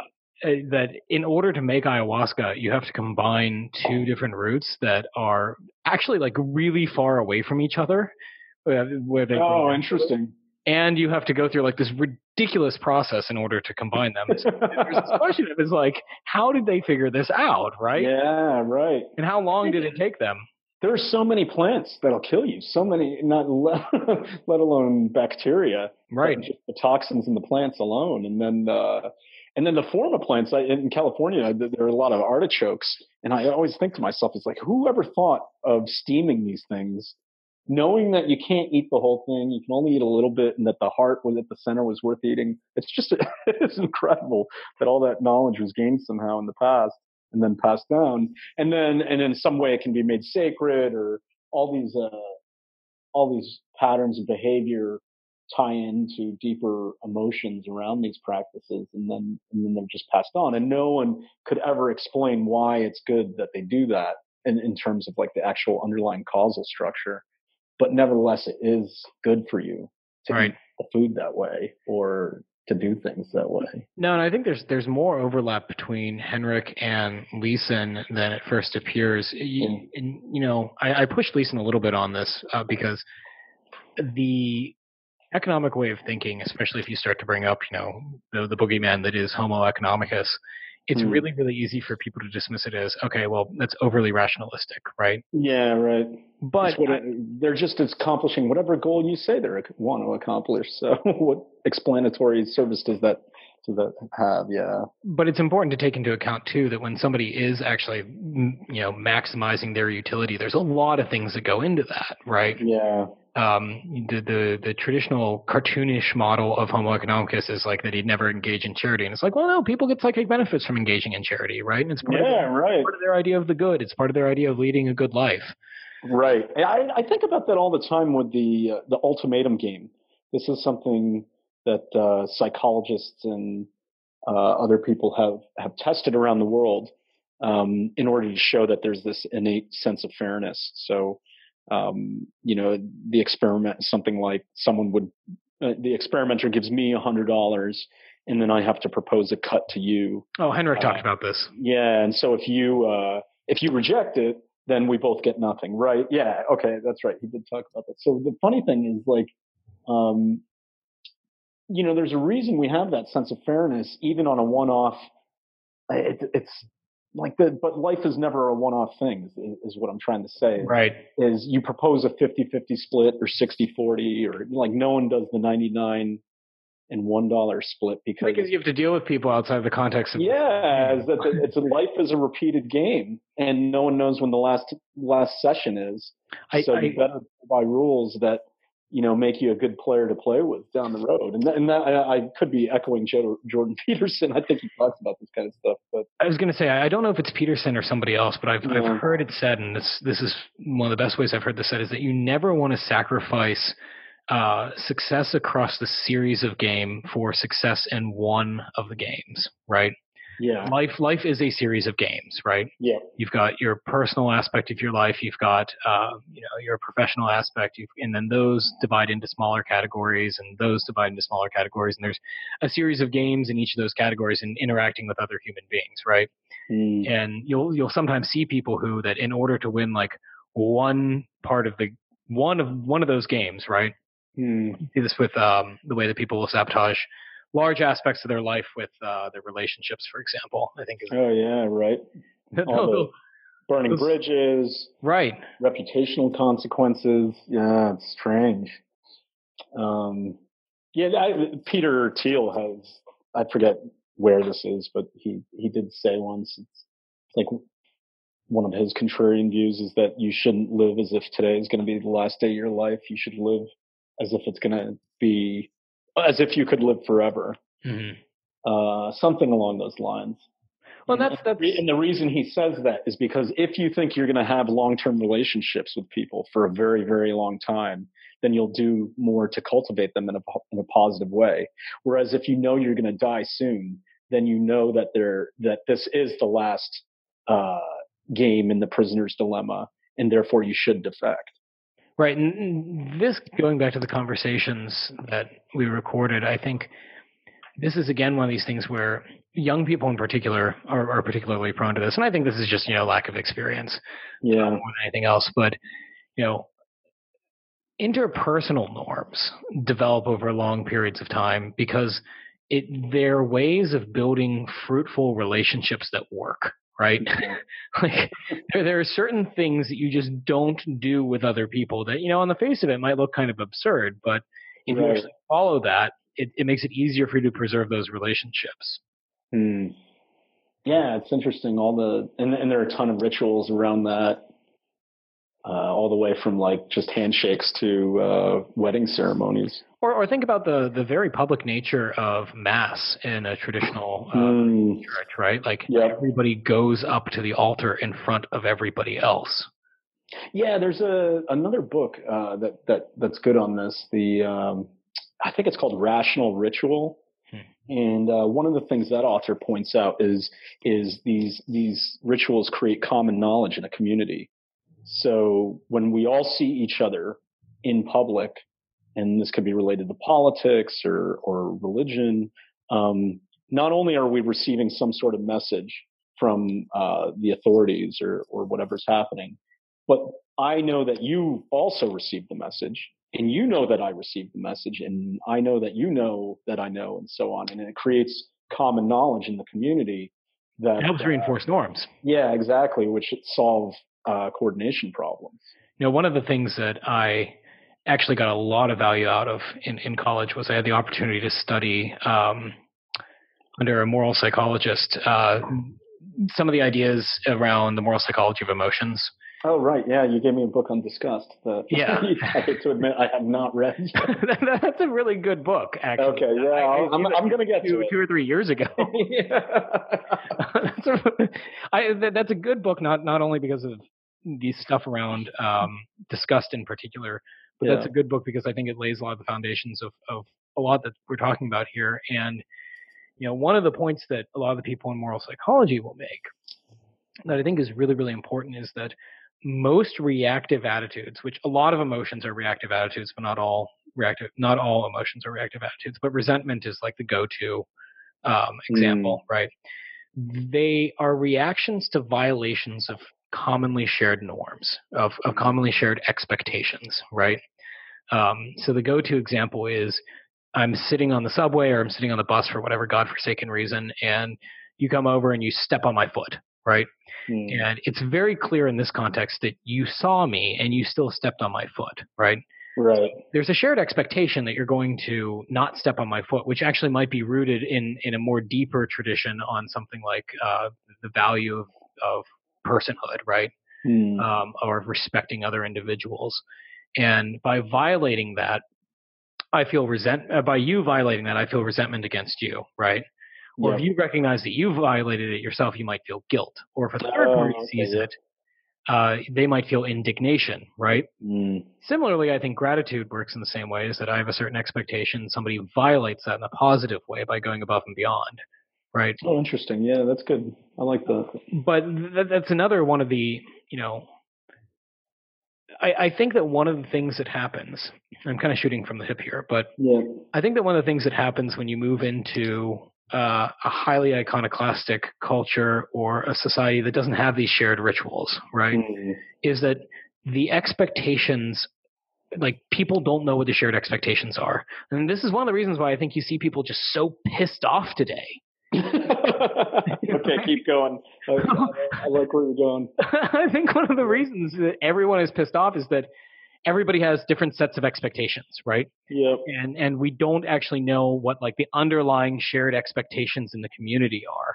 And if we actually had a, a set of shared expectations, then mm. we would be hmm. able to figure out like, okay, this person's pissed off because I violated this expectation, but I don't actually share that expectation with them, so I don't know what, what expectations I, I violated, right? Yeah, right, right.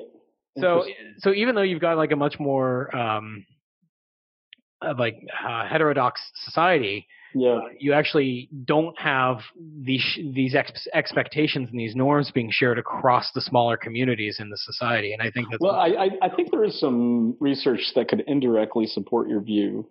Where uh, I think Robert Putnam of Bowling Alone fame had yeah, yeah. published some stuff on how uh, really diverse cities and communities just have much you know greater dissatisfaction and, and fighting and, and conflict than uh, really homogeneous places, um, yeah. and that it's hard to integrate people in, in, into communities. And, and so I don't know, that would fit the model you're describing. Well, and I think it's hard to integrate people because of what we were talking about a couple minutes ago. Like some yeah. of these things develop over like like the the expectation that that you're going to respect me as an individual by not stepping on my foot. Like that's something that actually like develops over hundreds of years and probably yeah. goes, back, goes back to at least the uh, Locke, and it could all the way could go all the way back to Aristotle, right? that's pretty deeply yeah pretty deeply ingrained in in whatever culture has that expectation, right? Yep. So if you take somebody from a totally different culture, you might actually, in order to to get to a shared common point between those those two groups of people, yeah, you, you might have to undo or reprogram hundreds, if not thousands, of years of of evolutionary biology and evolutionary anthropology. It's hard work.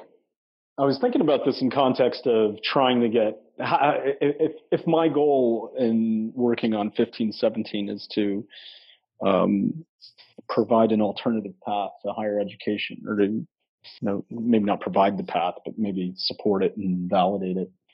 Um, you know, the first people who who don't go to college, there are two parts of this. One is that uh, you know maybe the the social function of college is, is tied into these latent or you know these deep seated uh, practices that I'm unaware of. So it's like it's almost like I'm I'm some colonist visiting the developing world, I'm, and, and here I I'm characterizing Harvard and Yale as the developing world, and I'm trying to uh, impose my views on them, but I don't understand that uh, you know to in order for them to to do that, it would mean like uprooting you know thousands a thousand years tradition or something ridiculous.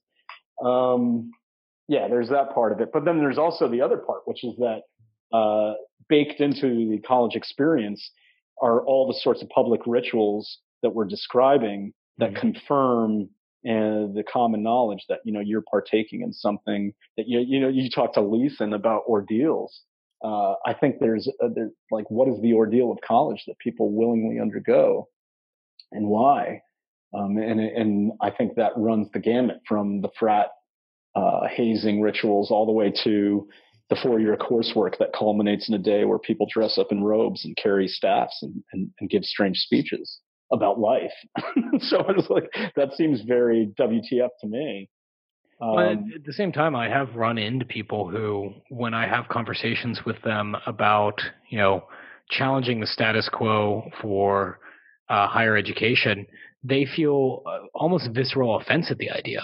The, yeah, almost that it's right. that it's unfair, or that somebody who would who would do otherwise is an outsider, right? Yeah, and and and I guess that's almost like telling someone in the in the medieval era with the with the trial by ordeal that uh, you know trying to get them not to believe in in the God who can judge by physical attributes or whatever, you know, whatever the set of beliefs were exactly that, uh, that somehow made it rational to pursue, you know, try to determine innocence and guilt by, by ordeal. You know, maybe it's like emotionally something similar is happening with, with college because it's, it's satisfying this social function that people accept based on beliefs that, that, you know, to, to me seem like, uh, they're antiquated and archaic. Um, oh. But nevertheless, I don't. To them, are very real. It's like the difference between being in the matrix and not. Maybe I'm oh. not explaining that well, but no, no, no. But with any, you know, product, I, I don't want to. I don't want to say product because it goes. It's a bit, a bit heavier than than product uh, adoption. But you know, one of the things I've read about and I've seen is that you know, with any particularly odd product that requires somebody to violate a, a, a given expectation or norm. Mm. Um, you know, the go-to example would be Uber, right? There, there's yeah. a picture that's gone around on the internet that's like 2005. Don't talk to strangers. Um, right. Don't yeah. talk to don't talk to strangers. Don't meet people from the internet. Uh, 2017. Literally summon a stranger from the internet and climb into their car. Right. yeah, right. It's That's like good. The, the first people to to yeah. use something like that are probably going to be kind of weird, right? Yeah.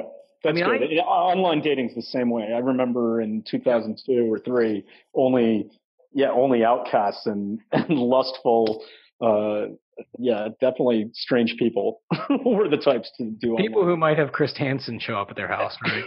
yeah.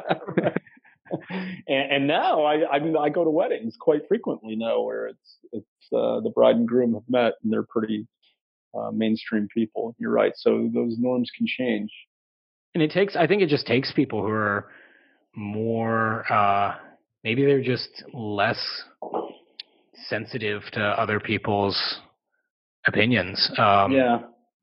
I don't know. I'm, I'm trying so to think more eloquent in, in, the diffusion of, of, innovation, you need some early adopters, and they're going to be weird people. and then hopefully they provide a, an example set of something, you know, something appealing to, to the laggards. And oh, I got into uh, a stranger's car, and they didn't, you know, rape and murder me. Good, yeah. cool. that's that is that's a success, right? and I got to my location where I wanted to go. I think the Thiel Fellowship served that purpose in some ways, where people leaving school to do something on their own is, is very risky. Um, and, and then the conversations that they would have with their parents and friends back in their hometowns. If, if, if the fellowship didn't exist and they talked to these people about dropping out of school and moving to Silicon Valley, I mean, it sounds a little bit crazy. It's like moving to Hollywood uh, and trying to become an actor. And, and so it's it just seems like you're wasting your future uh, because it just doesn't make sense to people. But but if you have a reason uh, that is backed by authority or something, then then suddenly the conversation doesn't go down that path. So oh, why are you going to Silicon Valley? Oh, because this guy Peter Thiel has this fellowship and so on. And, and so that's like from the individual perspective. And then you get a group perspective too, because you're with a batch of people uh, then you know there's the comfort of knowing that other people are joining you. You're not the only one standing out, uh, and and I think that can be very valuable. So to the extent you know by funding people who are working on on projects outside of school, I think the fellowship and I know we did this with 1517 and you know you help people and, in your own life it's like the more examples you have and the more other people know of these people and these people know that they know and all that you create a common knowledge uh, it'll take time, but that maybe that's the strategy. Oh, I, I, you can remonstrate with people all day, build the most logical argument, you know, against spending those years and that money and instead working on something tangible. yeah, right. Or you can just show them someone who's done it and isn't, you know, homeless on the street. right? Yeah. And the latter, the latter is, uh, uh, you know, nine times out of ten going to be much more powerful. Yeah.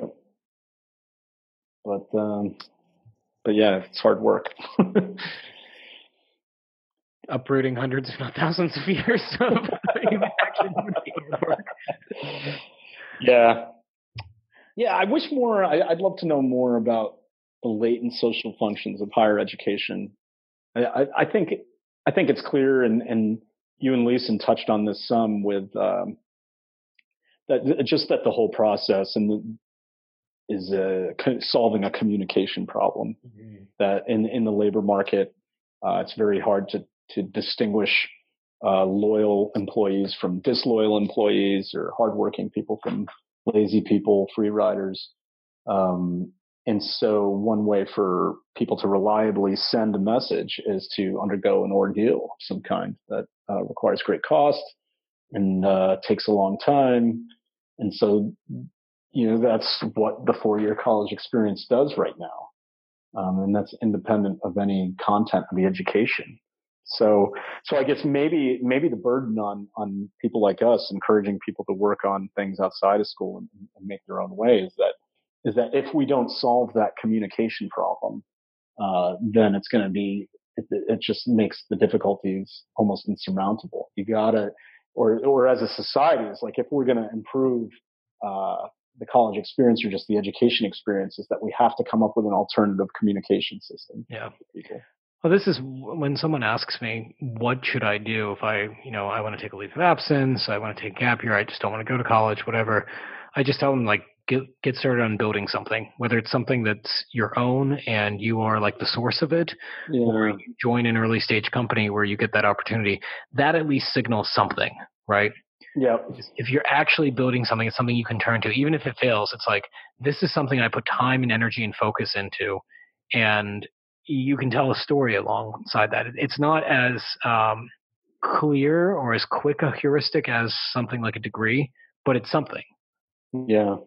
Yeah, it's good. That, that, in the way that artists build portfolios, exactly. Build uh, on GitHub. They, they post up their code and people can vet it. And, and the more that we see ways of validating your abilities, the better. That, that, that is solving the communication problem to some extent.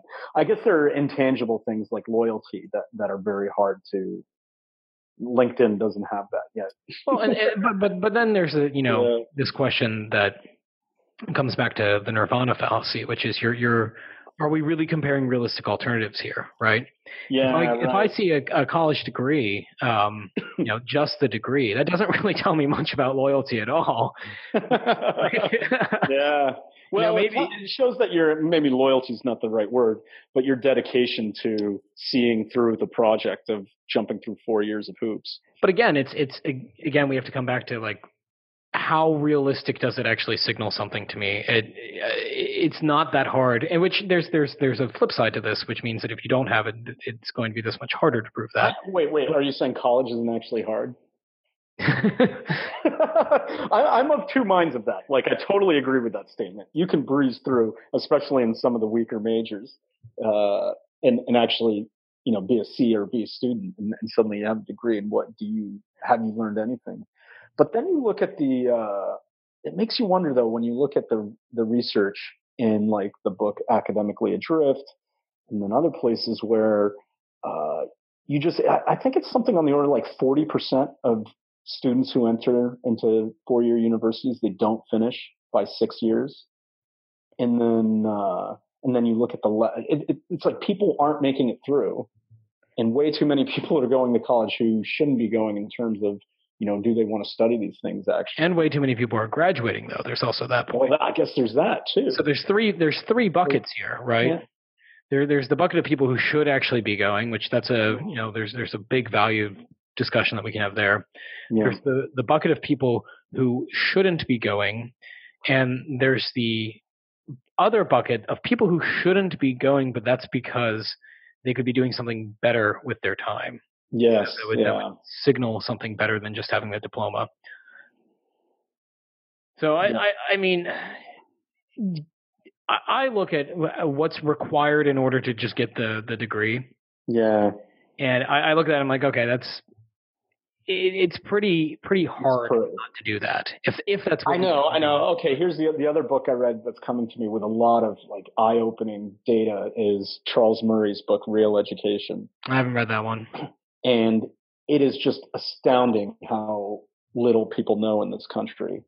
And and he's he he shows he takes you through, and this is uh, K through 12 as well. Mm. It's college, and so you look at the types of questions on exams that they give in order to uh, the tests of knowledge and so on, and and then and then you see how many people get it wrong nationally, and you're th- and, and I'm thinking to myself, it's like holy shit, we're a nation of 300 million people, and and there's only some tiny number who uh, who know the Pythagorean theorem and can answer a multiple choice question. On but, that. You know, that kind of goes back to what yeah. we were talking about a couple minutes ago. Is why yeah. were why did these institutions develop in the first place? And I mean the formal institution of the university, right? Yeah. And they really developed in the West for two reasons. Uh, one was in order to train a clergy, and the other was slightly later in order to train research experts. Yep. Uh, at no point did they really develop in order to create a educated laity right? yeah, right. Like that's that's, that's something that was kind of tacked on with, with the GI Bill, and not that long ago, like maybe mm. forty or fifty years ago. Right. Yeah, it's interesting. Is the um, I think in in England there there's the the rule of primogeniture, the idea that the eldest son inherits all the property, created an interesting social problem where you had the second, third, fourth born sons needing something to do, and I think this is what they what they would do is they'd send these people to Oxford and Cambridge to become mm-hmm. uh, priests and lawyers and uh, and other types. Um, but you're right, is like, and, and what's funny is like that's kind of baked into the college experience still. It's like something you should do for three years that in order to figure out i don't know it's not it's not trained for a profession or whatever it's like you, are the the whole idea of the gentleman see that you're like this landed gentry that just needs something to do because it's summer camp for four years. Yeah. Yeah. That carries on. But at no point did anyone ever see the, the purpose of these institutions as how do we actually teach people anything and do it well and get better at it over time and so on. it's hard to you know there's there's this point that and I think this could, you know, we could we could take this this conversation in a thousand different directions, right?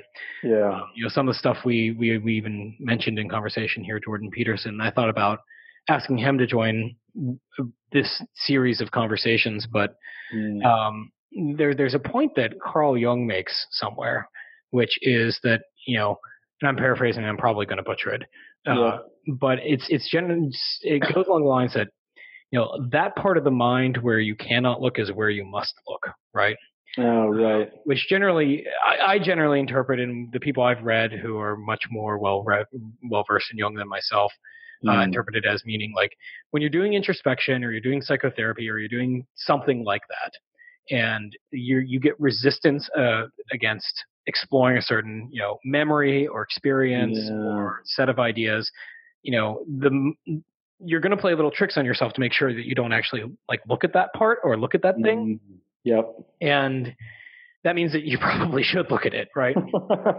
yeah. And I think that there's a similar point um, institutionally, which is you, you, don't, you know, it's funny. Um, while we're talking here, you, Bryan Caplan just released his book or is releasing his book, The Case Against Education, and yep. uh, which is a whole, you know, signaling case. Uh, but if you follow him on Twitter, watching people's like deeply offended reactions to, against him saying, you know, only 5% of people should go to college is really, really interesting. Because I yeah. think, again, one of these instances where it's like, maybe that means we need to seriously look at this as an educating tool, right? Mm. It's never designed to actually educate normal, average people, right? Or, or even, mm. you know, people who aren't landed gentry. yeah. And I think just the fact that people are so viscerally they react so viscerally to someone saying like we should explore that means eh, maybe we should actually explore that more. yeah, I the uh, the same thing was uh, Charles Murray. I think in in his book said the same thing at the time that there are just too many. This is that group of they're referring to the group of people who are currently going to college and probably shouldn't because either it's too cognitively demanding or maybe behaviorally it's just not right for them or you know they're just not up to it. But because society has established that you're a pariah if you don't have a degree um, and that it is the aspirational goal that everyone should have um, you know these people go to college. Um, and it's so i think yeah that's like the, that is one of the sacrosanct things you cannot say because it's this vehicle for the American dream. It is the only, in the, in the eyes of the status quo, is that it is the it is the main vehicle of social mobility. And so to say that, oh, you know, you, this person coming out of a community college in Bakersfield, you know, now they want to transfer. I don't know. It's like to say that that person, whoever is working hard that way to to to make it in the world, that they shouldn't be going to college, somehow smacks of just elitism and uh, snobbery, and, and, then also just uh, callousness. But that, but it, but it doesn't have to be that way. If if I think that I think maybe rhetorically is what we should do is, is say that the alternative is actually much more enriching and fun, mm. or whatever. Um, you know, or whatever. If someone does pursue a trade as a carpenter or a plumber instead of going to uh, college and struggling and, and, hating themselves for it, um, that should be seen as a positive thing. Why is that taken? I, I hate that that's taken as a negative. Well, again, I think one of the difficulties there is you're going to run into this. You know, getting the degree is a really, it's not a, you know, maybe going through the process is cognitively demanding. There's a question mark there, but yeah. it, it, now that now that you have it, you have it in your hand, and that's not a cognitively demanding um, process of saying I've made it, right? Mm. If you don't have that that easy finish line that someone can run across, and maybe one of the things we should talk about is developing other finish lines, right? Yeah, right. Is then people have to ask themselves, it's like, okay, how do I measure myself against, you know, uh, my my own standards for success or my own standards for the American dream? I mean, I think a point that isn't talked about a lot here uh, that's you know again we could go on a long time about this just in particular is mm. uh, the parenting point is for a lot of parents, sending their kid to college and getting that kid to graduate is like the the thing that says like I succeeded as a parent. Yeah, Like, absolutely. how else would they? What else would they have if they didn't have that? Yeah, it's awful. I one of my recent uh, contrarian uh, views on popular culture is my uh, my hatred for this movie Lady Bird that is critically praised right now, and it, and it's mainly because spoiler alert because the music the, the movie basically uh, it, like the whole happy ending and the whole plot structured on everything we're talking about right here Hmm. where the end of the movie, the the, the Lady Bird protagonist, uh, her her happy ending is that she her dad takes out mortgages. He's unemployed. He, he refinances the house in order for her to go to a fancy liberal arts school in New York instead of uh, University of California at Davis. And, and to me, this is just like That's appalling. so appalling and toxic that that this is our society's version of a happy ending for a coming of age story these days. And and that and that parents would say that the, that this guy is is doing what a great parent does. And and to me it's just awful. My view is like holy cow, this guy's being enslaved. He's immolating himself, being shamed into helping his daughter in her juvenile wishes. and then, and then and from her perspective, I take it she's just totally lost.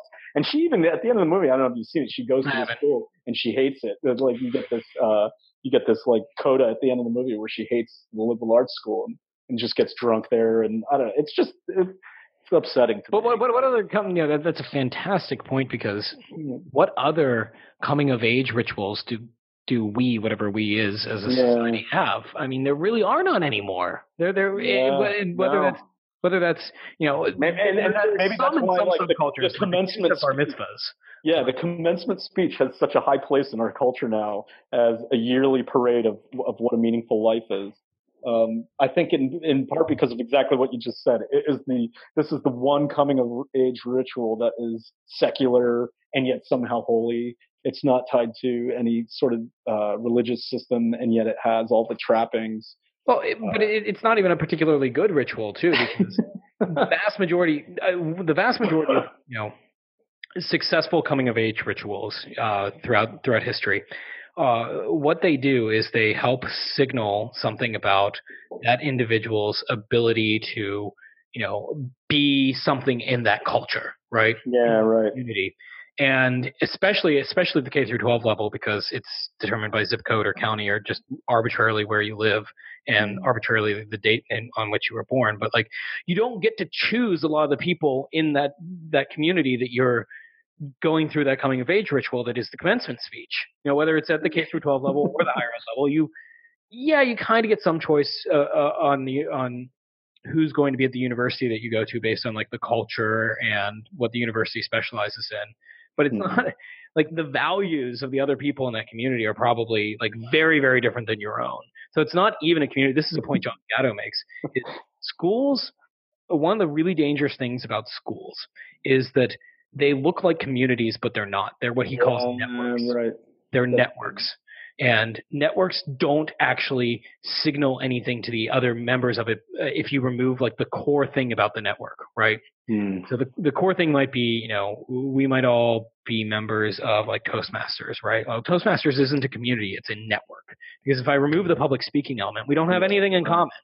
Yeah, I mean, it, it, it, even more mundane, uh, and this is uh, Jean-Paul Sartre's example, is a bunch of people waiting in line to get on a bus, or then even getting on the bus. Is like, in, in one sense, they are a group of people united in some fashion. They're trying to get to the same place, but they have nothing in common. Yeah. they, they just happen to choose the same bus, Yeah. which is a very weak social social tie.